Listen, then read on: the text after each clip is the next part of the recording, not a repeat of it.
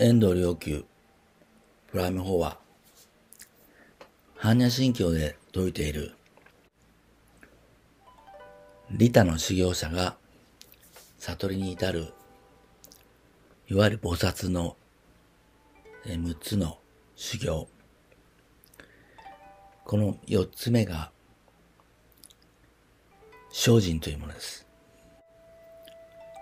精進という言葉はお釈迦様がの時代に説かれた仏教修行者に必要な能力のうちの一つの中にも入っています。ただこの精進という言葉は非常に安易に使われていて本質的な意味を説いているものは少ないなというふうに感じます。精進というのは米に青と書いてつまり、透き通っていくという意味があります。勢力のせいですね。精神のせい。透き通っていくように進んでいくという意味があります。これが、あの、うん、その前の、ニンニクという、あの屈辱に耐え忍ぶというあの修行の次に出てくるということには、あの意味があると思います。ニンニクというのは、まあ、どんなことがあっても、志を落とさないという、そのような意味です。というのは、人間界での修行は、一日の修行が、あの、お浄土の千日の修行にも勝るというふうに、あるいは匹敵するというふうに言われているほど、これもしかしたら千年だったかな。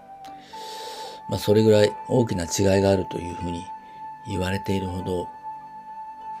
なのは、やはり人間界での修行というのは非常に様々な困難を伴うからです。どんな困難かというと、それはエゴに誘惑されるからです。で、未だあの人類は、エゴが不幸をもたらし、エゴを乗り越えるところに、あらゆる意味、あらゆる面での幸福が約束されているということは学んでいないのです。それどころか、むしろこの世は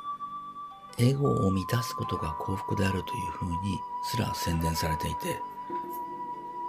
教育から何から全てそのように誘導されています。こんな中で、エゴを乗り越えることが幸福と道なんだと言っても、ああ、はいはい。あそんなものは、あの、この世のことを諦めた人がやることね、というふうに誤解されるぐらいです。エゴを満たしていくことじゃなくて、他に一切ご利益を与えるっていうエゴを乗り越える道こそが、世界を、そして自分自身の人生をも、心の面でも物質的にも幸福にするということが、なかなか伝わりにくいのが今の人類の現状です。そんな中で人間はせめて現状維持でができればいいというふうに思いがちで、これが最もな大きな敵のうちの一つです。というのは、世界というのは実は真逆で成り立っていまして、真逆で成り立ってるってことはどういうことか。つまり私たちは宇宙という無限工場の霊体に中に住んでいるんですが、無限工場していくか、あるいは落ちていくか、どちらかしかないのです。本当は。それを現状維持というのは、それをありがたがるというのは、まさに朽ちていく世界に中で落ちていくことを意味しているのにもかかわらず、そのことになかなか気がつかないことが多いのです。法華経ではこれを火のついた家におもちゃがあってそれをで遊んでいる子供たちというふうに例えていますそれを外にもっと面白いものがあるよというふうに呼びかけて火のついた家から出そうとするのがお釈迦様というそういう物語の設定になっています。精進というのは現状をぶち壊して新しい輝きを生んでいく。というよりもむしろ人生が輝くためには今の自分に決して満足せずに現状に決して満足せずに新たな想像を人生をクリエイトしていくことその中にしか輝きは人生の輝きはないのです。実は無限工場にはスピードがあります。宇宙の無限工場にはスピードがあります。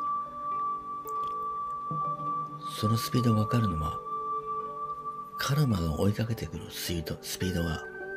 わかることによってそのスピードにカルマが追いかけてくるスピードに捕まらないスピードで念をコントロールしていくこと。これを実は精進というのです。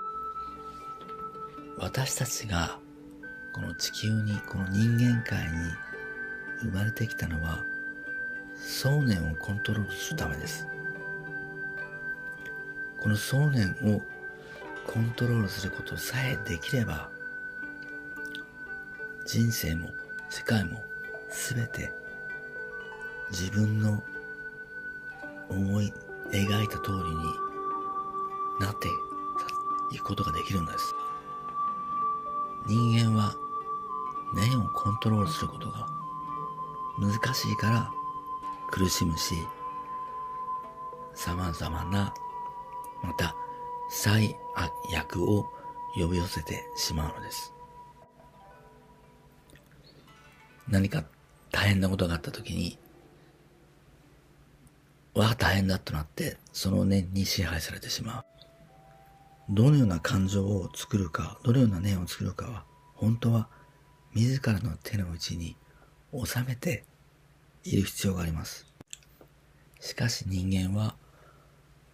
まるで暴れ馬のように、様々な感情に翻弄されてしまいがちです。それらは全部過去のカルマの投影として起こっている出来事を見るからであるし、ですし、同時に過去から蓄積された無意識がその現状を表したとも言えるのです。その時、それを転換するためには、起こった出来事に対する